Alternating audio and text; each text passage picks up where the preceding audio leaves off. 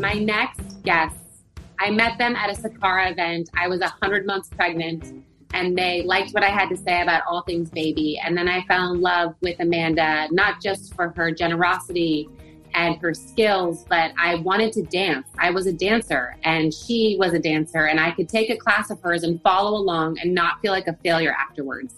So that's how we met.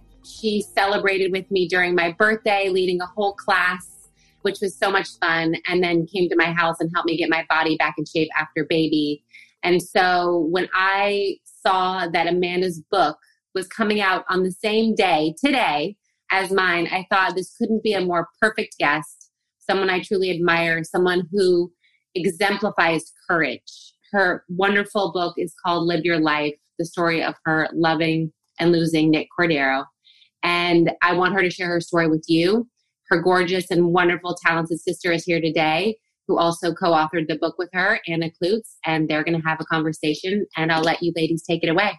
Hi, Rebecca. We're so happy to be here. So excited for you and truly honored to be guests. So thank you for having us. Yes, thank you, Rebecca. You know how much I love and admire you as a girl boss and mom and entrepreneur and multitasker. And so I'm really proud of you and excited um, for your launch day as well. And thank you for having us.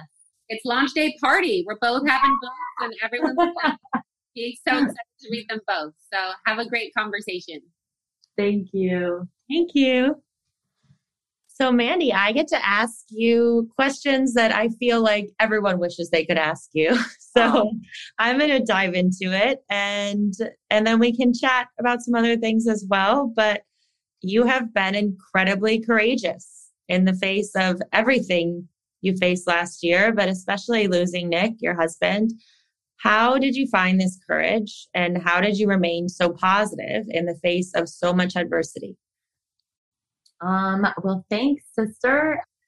You know, I think it was it was a slow roll to be honest. I mean, when I first started sharing about Nick's, you know, diagnosis and going into the hospital and the ICU, you know i was just i was just sharing it because i felt a responsibility to let people know that his only symptom was being tired and laying on the couch um, which was not a symptom that you were hearing anywhere on the news. And everyone i think can attest to being watching the news 24 7 at that point in our lives. I had no expectations that it was going to snowball so quickly into what it did in just 18 days and then again carry on for 95 days. But I really think I, I found the courage, yes, within myself, but then that virtual army that just kind of started to follow me in our story and offer their prayers and support and their singing and dancing and medical advice every single day just helped to even build up my courage even more. It just kind of became something like I was getting that energy from them and it helped me to kind of refuel and fire up for whatever I had to share that day. And I look back on it now and I feel like it really was truly therapy for me. Every day I would get online and I would tell what was going on. I was just being open and honest and vulnerable but it was also kind of you know one of the first things they'll tell you to do in therapy is to talk it out you know say what you say what's in your mind and that's exactly what i was doing every day and and i think that by sharing that story it really really kind of helped me to get stronger each and every day and build up that strength to just keep going and keep persevering and keep being resilient because it was like I didn't want to let Nick down. I didn't want to let my family down. I didn't want to let Nick's family down. I didn't want to let the virtual army down. I think what's amazing is that in being courageous enough to share what was going on, which was intimate and hard to talk about and took some bravery because no one else was going through this but you, you then were given that fuel that sort of then fueled the courage to keep coming. And like you said, the army was a huge part of the spirit and the empowerment and the feeling like you're not alone in this. So there's truly something about sharing when you're most vulnerable that that's when people swoop in and, and support you absolutely and you know i think maybe the initial reaction would be to like go away and hide and keep it to yourself mm-hmm. and listen maybe if we were in a global pandemic i'd probably would have just kept it in and been myself. But, you know, prior to all of this, I lived a very open and honest life, you know, running my fitness business online, like being on Instagram stories saying what I was doing today or sharing information or, you know, doing anything was not out of normal for me. And I really kind of felt like I can't lead a double life here. I can't have my husband in the ICU and then be on Instagram talking about join me in my workout today. I had to share. But you're right, Anna, in sharing, it caused it got me stronger. It really kind of it really kind of juiced up my my system because even on days that I didn't want to go live at 3 p.m. because I was laying in bed crying or just not in the mood or just had no energy, I would do it and I would immediately be filled with love and song and dance and people's and like positive reactions back. And it just made everything better. No, remember we would sing for a while and then we got into a habit of then staying on and just like chatting with everyone because it's true, like you did feel better. And I think in a time when everyone felt so isolated and alone, mm-hmm. it it was this connection to people all over the place and it it brought connection to a time when everybody felt really alone especially you know you and and i think it that was a beautiful thing yeah felt like you were talking to someone when you really had no one to talk to exactly exactly okay so you have continued to shine a light on causes you're passionate about working being a mother writing a book a tv show host how do you get it all done? How do you get it all done? I, I am your sister and I still need to know this question. Um, and who's your support team? I think I get it all done because I have a support team, because I have help. When I started my own business, I learned a very important lesson of asking for help. People that love you, that want to see you succeed in life, that are your dear, truest friends, want to help you. And sometimes it's hard to ask because it might seem to you like a sign of weakness, but it's actually a sign of strength. And so I ask for help. I ask for a lot of help. I have a manny, I have a nanny, I have a lot of friends that will drop anything they're doing to run and help me. But I'm also really good at compartmentalizing my day. I do something and then I check it off my list and I move on. It's like I swipe it to the left and then I look at what's next and then I check that off and I swipe it to the left. And that's kind of just how I'm able to run all my businesses and write a book and be a mom, you know, all of these things. I just like, I, I just make sure I put room in my day for all of them. And once they're done, I let it go. Even if I didn't do a perfect job at it, I just, I move it, move on to the next task. I will say too, I think you are a hustler like I've never seen someone hustle. I I do not know anyone personally because I, I knew so much of your life who works as hard as you do. Uh, you have had a million jobs your whole life when it goes back to you being in high school and being in the musical and this and ballet and rehearsing for this and like that. You have actually been a multitasker trying to do all the things you want to do and are passionate about your whole life. So I, am I'm, I'm a little worried because you've got a lot of life to go. What else is going to happen? How many new projects are you going to take on? Will I ever burn out? I don't know. I hope not. You know, I, you know, I thrive that way though. I like working. I love, I love having things to do. I love creating. I often worry that I I am my best person when I'm overworked, if that even makes sense. I don't know, you know, but like I I can laser focus in on um on a project or several projects and get into it. And maybe too much, you know, Nick used to sometimes tell me, as you know, Anna, to find the balance. So I think right now in life I actually am trying to find more of a balance. I do think though all the things are uh, like they're not completely separate. Like they all play into each other. And I think that's why it works. Like even taking on the project of writing this book in six months with everything else that was already going on, the book related to everything else. Everything in every all of these many jobs you have actually do relate to each other in so many ways. And it makes sense that the more your work, the more the inspiration is churning, the more the, you know, you're getting the hang of it, you're getting better at it, new ideas are forming that match this, that match that. Like it, they all play onto each other. And I think it actually makes you stronger in every single job you're doing. Yeah, that's true, sister, because like going, even going through grief or writing this book, but then having my fitness company and trying to make videos for my app or whatever I have to do or teachings over Zoom classes, that helps with my mental health you know? Like i feel better once i've worked out. So it's like it's a reward. My my fitness business is like a reward for me because it helps me to relieve stress and anxiety. It keeps me strong for myself for elvis. And yeah so you're right. It kind of is like this big circle or circular. Everything's connected.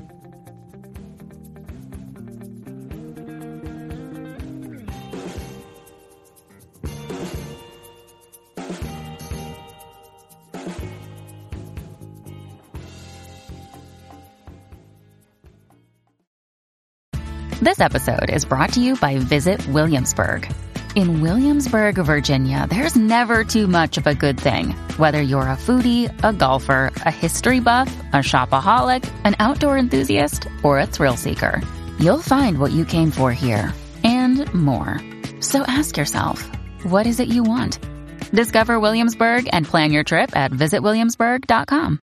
Another day is here, and you're ready for it. What to wear? Check. Breakfast, lunch, and dinner? Check. Planning for what's next and how to save for it? That's where Bank of America can help. For your financial to-dos, Bank of America has experts ready to help get you closer to your goals. Get started at one of our local financial centers or 24-7 in our mobile banking app. Find a location near you at bankofamerica.com slash talk to us. What would you like the power to do? Mobile banking requires downloading the app and is only available for select devices. Message and data rates may apply. Bank of America and a member FDIC.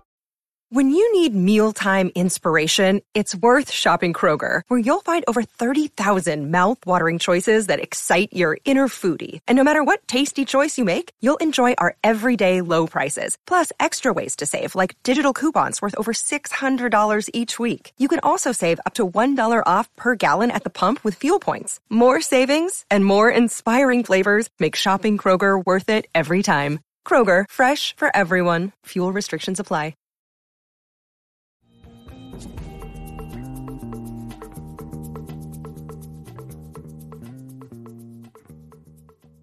Being fearless can be scary. Mm-hmm. You are scared and yet you take the risk anyway. What are some of the skills you've honed to make this a reality? Mm-hmm. Oh my gosh. So, Anna, you know this, but on my Instagram every morning, I always post an AK positive thought of the day. It's many years strong now. I was just going to say, it's like four years or five years strong. Yes. And today's was oh, I should read it because it's so good. And it's about basically, it's about indecision. I'll paraphrase, but it's basically about how indecision, indecision will hold you back. It's like, it's, it's the thief of opportunity, basically. So having fear overtake your body will hold you back, right? And the wrong decision might be wrong, but at least it's a decision that moves you forward. So if you even just try to get through your fear or face your fear, you'll either learn one way or another how you have to kind of navigate that next decision, but at least you've made a decision and moved forward. I just love that. I love that. And yes, fear can hold you back. Absolutely. And it does. Of course, I've had moments where I don't do things because they scare me. But I am the type of person I think I've found that I cast a lot of nets. And when I'm scared of something, I'll like kind of dip my toe in it as I'm strong in something else so that if it necessarily isn't the right decision or if it doesn't work out, I still have like my strong net that is cast and then if it does work out, then I kind of like build up around that. But at least I cast the net and try. For sure. And I, I said this to you earlier in a in an interview we did last week that I said, you know, when people were saying, How did you just start this next phase of your life? Wasn't it terrifying to know I'm now a single mother? I'm now uh, you know the only provider for this family it's the rest of our lives and how do you jump into this new life that's so different from your old one and i think the answer we both came up with is that it's just as scary to let the fear mount of what's that next chapter going to look like And if you just stall and you're too afraid to jump into it, you have to jump in at some point. So by letting that fear mount, you said the fear eventually takes your body over and you're so afraid where if you just go, I have no idea what I'm doing, but I just have to dive in and go for it because this is the next thing I have to do. And that fear of the fear of the unknown is just as terrifying as the fear of I have to do this thing and I'm too afraid. And so it's like pick one, one's going to move you forward, one's going to keep you right where you are, shaking in your boots. So go for it. Yeah, no, and and build up, you know, like it's such a it's you're you're so right, Anne. If you are at a moment of do I stay where I am or do I jump and be fearless? If you stay where you are and let it build up, that mountain only gets higher. And if mm-hmm. you jump right away, you're jumping from base camp. I've always too felt the leaps I took of moving abroad every time and the crazy things, you know, every crazy t- thing you take, you say, I've always said to myself, like, will I be more scared of what would, where would that path have taken me if I took it? Because if I stay where I am, I kind of know what's going to happen. What happened? How, how will I look back if I go, what would have happened if? And, and the fear of that for me, the fear of what would have happened if is actually worse than the fear of, of saying, is this the right thing? I'd rather just take the path and look back and go, well, that was wrong than going, well, what if it had been right? right. Yes. All right. What is one moment where you were scared and shaking in your boots, yet hmm. you prevailed, and what happened as a result? You know, I would say that looking back on, you know, when they were telling me about Nick's leg and the possibility of him losing his leg and um, just knowing that every day they were like, yeah, you know, the the blood clot's not doing good, the swelling's kind of bad, and we're gonna try this, and then it didn't work, and you know, in the back of my head, I was thinking, this doesn't sound good, you know, and they, and sometimes they wouldn't bring it up, and I'd be like, how's the leg? Just checking in on the leg. Eh, it's okay, you know, and like I felt this like fear of it was a kind of like a knowing. I knew it was going to happen. Like I knew they were going to call me one day and say, we have to amputate Nick's leg. And, you know, that was only 17 days into Nick's hospital stay. And that's how far and how fast everything happened with him. And he was unconscious. He could not make this decision. I had to make this decision for him, an actor who uses his body to do his work, a man who, as all actors are, you know, is very concerned about what your body looks like and how um, people perceive what it looks like. That's just part of our job. And so I knew that this would, you know, devastate him to wake up one day and realize he did not have his leg. I did have to make that choice. And the fear of that was terrible. And then the day that they called and, and confirmed what I had been thinking was the worst, you know, just Eh, no wife wants to make that that decision and um and then seeing him in the hospital right before that operation i was terrified and i i couldn't breathe when i left the hospital and then i switched my i, I flipped my switch because it literally was life or leg if we had kept that leg on his body was basically deteriorating it was like the infection in his leg was going to infect his entire body we had to we had to get rid of it and that made that decision a lot easier to understand and take. And I knew Nick would understand that one day.